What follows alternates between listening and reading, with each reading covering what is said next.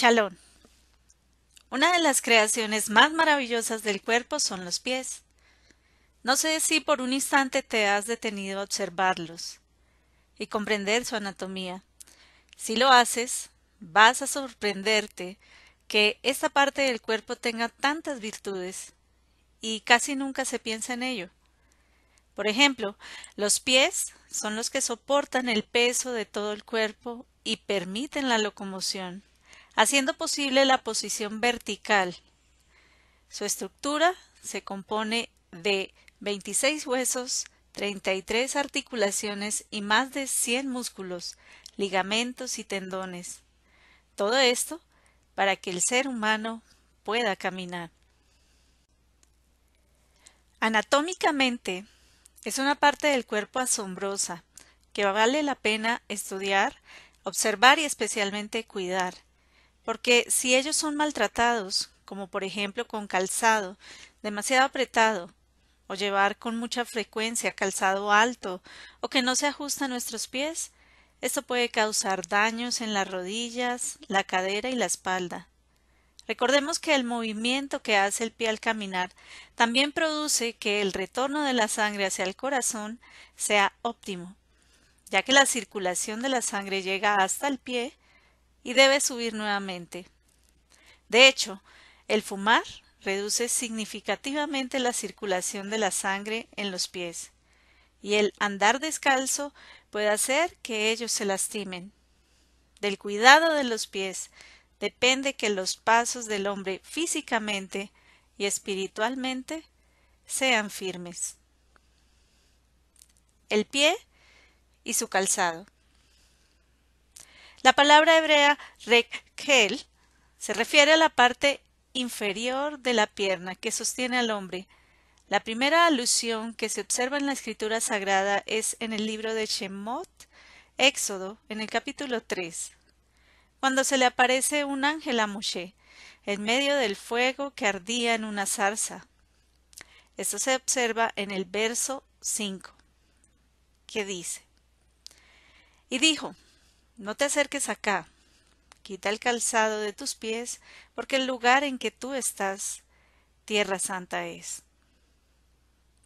El Eterno estaba revelando que la tierra o el suelo es de dominio de Elohim, es decir, el lugar donde estaba Moshe es santo o consagrado, por lo tanto, ella requeriría un tratamiento especial. En el antiguo Israel, Poner el zapato en una propiedad era visto como una proclamación simbólica de la posesión, pero quitarse el zapato significa lo contrario, que es renunciar a un derecho o admitir que usted no es dueño de esa propiedad. Y esto es precisamente lo que ocurre en este pasaje. Los pies de Moshe pisan y sienten la sensación de la soberanía del dueño del mundo. Así ocurrió también con Yehoshua, Josué, hecho que se lee en el capítulo 5, verso 15 del libro, que tiene el mismo nombre. Entonces el capitán del ejército del Eterno dijo, Yehoshua, quítate el calzado de tus pies, porque el lugar donde estás es santo. Y así lo hizo Yehoshua. El servicio del sacerdote. La forma de servir al Eterno en el tabernáculo era con los pies descalzos. De hecho, en las instrucciones de la oración de la indumentaria para el servicio al Eterno, no se ordena elaborar un calzado para el sacerdote, como se lee en el libro de Shemot, Éxodo 28 pues era un acto de humildad y sumisión a la voluntad del Eterno. Asimismo, el sacerdote debía lavar sus manos y sus pies. Shemot 30, 17 al 20. Y el Eterno habló a Moshe diciendo, Harás también una pila de bronce para lavatorio y la colocarás entre la tienda de reunión y el altar, y pondrás agua en ella y con ella se lavarán las manos y los pies Aarón y sus hijos, al entrar a la tienda de reunión, se lavarán con agua para que no mueran. Esta es una demostración de reverencia, respeto y disposición para el servicio pero también significa la limpieza de sus acciones para presidir y tocar los objetos sagrados que estaban dentro del tabernáculo. El incumplimiento de este precepto ponía en peligro la vida del sacerdote. Por esto, el pasar por la fuente de bronce ayudaba al sacerdote a meditar en su marcha antes de presentarse ante el soberano del universo.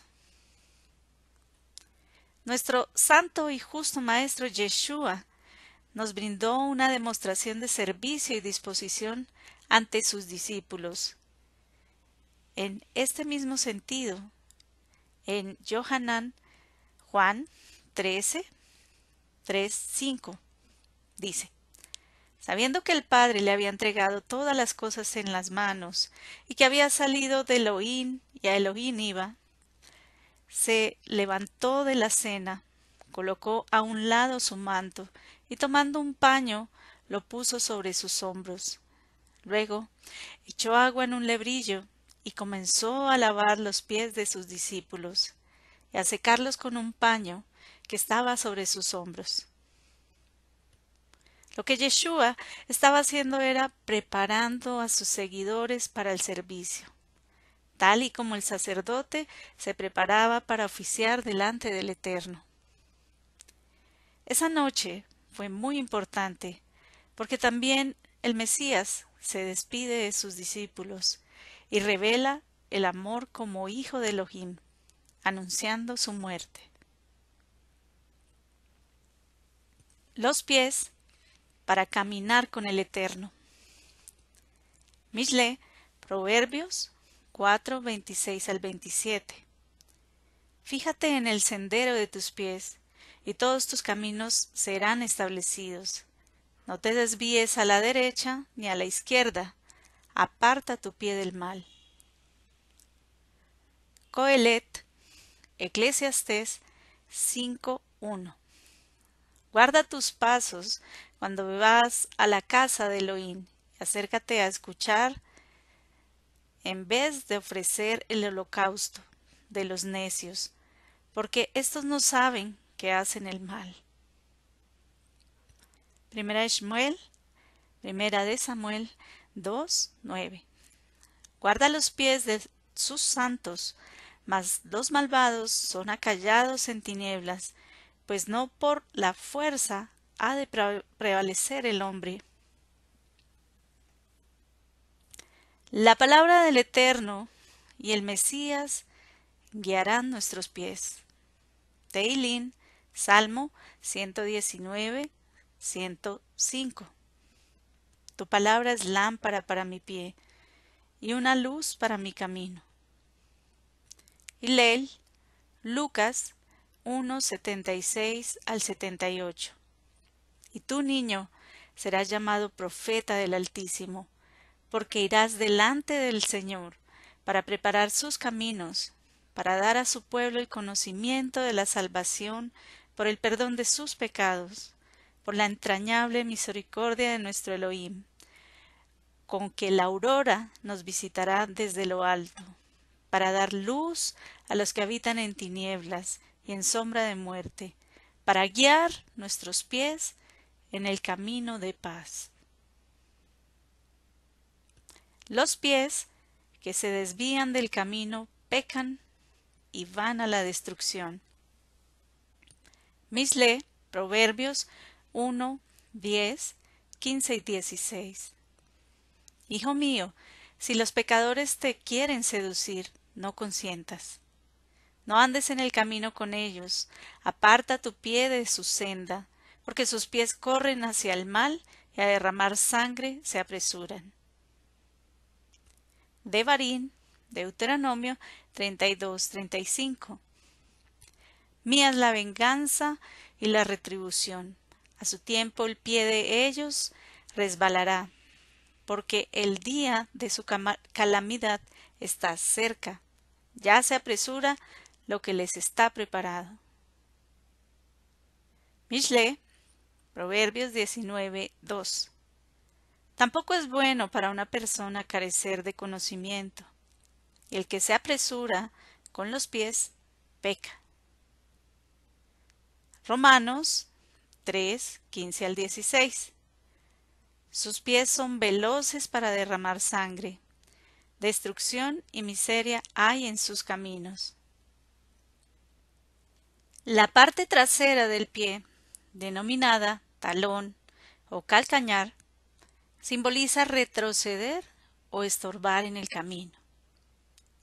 Es importante decir que el calcañar también es denominado talón, que es la parte trasera del pie.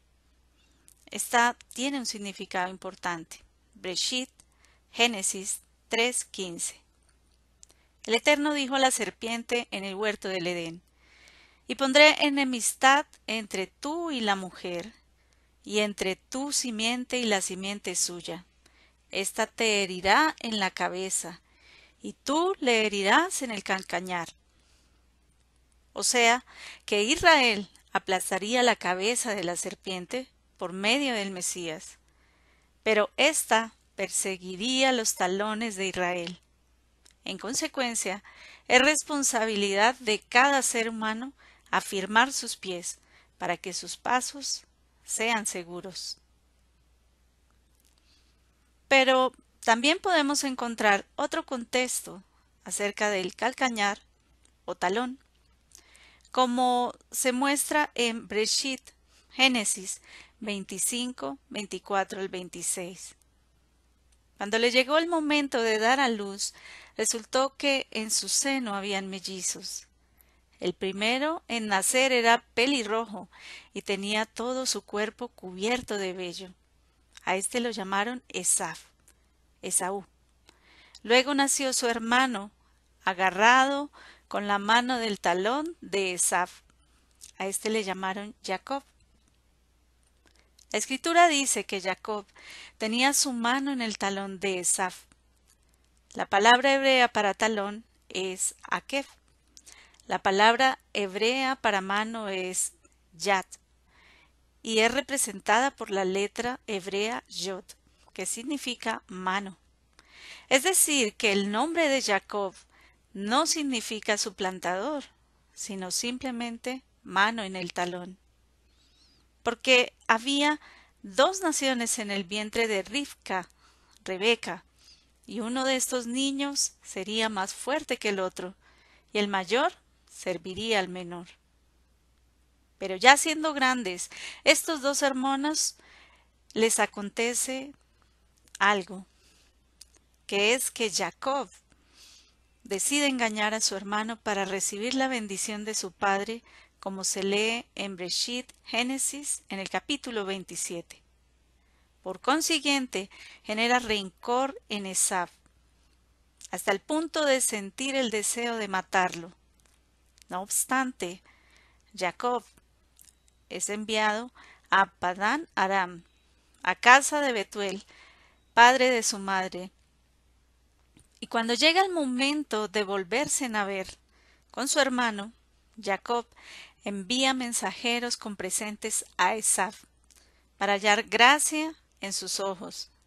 Entonces ora al Eterno para ser librado de su hermano y le envía regalos, lo que genera el perdón de su hermano Esaf, Esaú.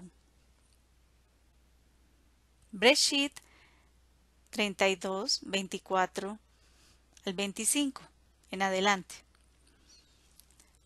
Jacob se quedó solo y un hombre luchó con él hasta rayar el alba. Cuando vio que no había prevalecido contra Jacob, lo tocó en la coyuntura del muslo y se dislocó la coyuntura del muslo mientras luchaba con él y cojeaba de su muslo porque fue tocado en el tendón de la cadera. Este pasaje muestra que el Eterno después de que Jacob se reconcilia con su hermano, interviene para que este hombre cambie definitivamente sus pasos. Así como él estaba agarrado al talón de su hermano y luchando en el vientre de su madre, deberá enfrentarse al Creador, quien limitará su caminar y cambiará su nombre por Israel, que significa Saritá in Elohim, que quiere decir luchaste con Elohim, y por lo tanto tu nombre será llamado Israel. Es decir, que sus pasos en adelante no le guiarían más al engaño, sino que este patriarca se convertiría en una gran nación al servicio del Eterno. Jacob profetizó sobre uno de sus hijos así. Breshit, Génesis 49, 17. Sea Dan, serpiente junto al camino, víbora junto al sendero, que muerde los talones del caballo, y cae su jinete hacia atrás. Esto quiere decir que la tribu de Dan estaba en la posición del talón, como retaguardia de Israel durante su viaje por el desierto, ocasionando daño a sus enemigos, a los enemigos de Israel. Esto se lee en Bet Midbar, números 10:25. Después partió la bandera del campamento de los hijos de Dan, según sus ejércitos, los cuales formaban la retaguardia de todos los campamentos. Jerusalén, siendo infiel, se le comparó proféticamente a la mujer de mala reputación, a la que se tenía que castigar tratando violentamente sus talones o calcañales, es decir, obligándola a andar sobre terreno escabroso, mientras la llevaban al exilio en Babilonia. Yirmiyahu 13, 22. Jeremías. Y si dices en tu corazón, ¿por qué me han sucedido estas cosas? Por la magnitud de tu iniquidad, te han quitado las faldas y descubierto tus calcañares. Uno de los relatos más importantes de la escritura es la cena de nuestro santo maestro Yeshua con sus discípulos. En esa noche que fue entregado, el Mesías señaló que uno de sus discípulos no había sido purificado. Johanán, Juan 13:18. No hablo de todos vosotros, yo conozco a los que he escogido, pero es para que se cumpla la escritura. El que come mi pan ha levantado contra mí su calcañar. Y es aquí donde se puede observar que una de las partes del pie, como lo es el calcañar, enseña que aquellos que ponen su pie no hacia adelante, sino con la parte de atrás, lo hacen para destruir y traicionar. Así como ocurrió con uno de los amigos del rey David, hecho que se lee en Teilín, Salmo 41.9. Aún mi íntimo amigo, en quien yo confiaba, el que de mí pan comía, contra mí ha levantado su calcañar también este pasaje puede decir que este salmo prefigura al Mesías. Sacudan el polvo de sus pies. El Mesías entregó instrucciones a sus discípulos para el momento de llevar el mensaje de salvación. Y una de ellas se lee en Matillahu, Mateo 10, 11 al 14. Y en cualquier ciudad o aldea donde entréis, averiguad quién es digno en ella, y quedaos allí hasta que os marchéis. Al entrar en la casa, dadle vuestro saludo de paz. Y si la casa es digna, que vuestro saludo de paz venga sobre ella. Pero si no es digna, que vuestro saludo de paz se vuelva a vosotros y cualquiera que no os reciba ni oiga vuestras palabras al salir de esa casa o de esa ciudad, sacudid el polvo de vuestros pies. Se puede entender plenamente que este mensaje no era para todos, es decir, que existirían personas que rechazarían el mensaje y otras que serían merecedoras de escucharlo. En consecuencia, aquellos que no quisieran escuchar, los discípulos no deberían insistir o entrar en discusiones que privarían del gozo al discípulo en medio de su misión. Así que sacudirían el polvo de sus pies y continuarían su camino. Los pies que traen nuevas de salvación son hermosos. Calcémonos con este mensaje. Yeshayahu, Isaías 52.7. Cuán hermosos sobre los montes los pies del que trae las buenas nuevas, del que anuncia la paz, del que trae las buenas nuevas de gozo, del que anuncia la salvación y dice a Sión, tu reina, Efesios 6:15 y calzados los pies con el apresto del mensaje de la paz. Romanos 10, 14 al 15. ¿Cómo pues invocarán a aquel en quien no han creído? ¿Y cómo creerán en aquel de quien no han oído? ¿Y cómo oirán sin haber quien les predique? ¿Y cómo predicarán si no les son enviados? Tal como está escrito. Cuán hermosos son los pies de los que anuncian las buenas noticias. Naún, capítulo primero, verso quince. He aquí sobre los montes los pies del que trae buenas nuevas, del que anuncia la paz. Este es un relato muy corto de la riqueza que trae la escritura sagrada, y se podría seguir narrando la importancia que da el Eterno a los pies como parte del cuerpo. Pero sería imposible terminar. Por esto, solo dejaré una reflexión que el profeta Osea, Oseas, anunciaría. Buscando el retorno del pueblo, en el capítulo 12 del verso 2 al 6 dice, El Eterno tiene también contienda con Judá, con Judá, y castigará a Jacob conforme a sus caminos, conforme a sus obras le pagará. En el vientre tomó a su hermano por el calcañar, y en su madurez luchó con Elohim.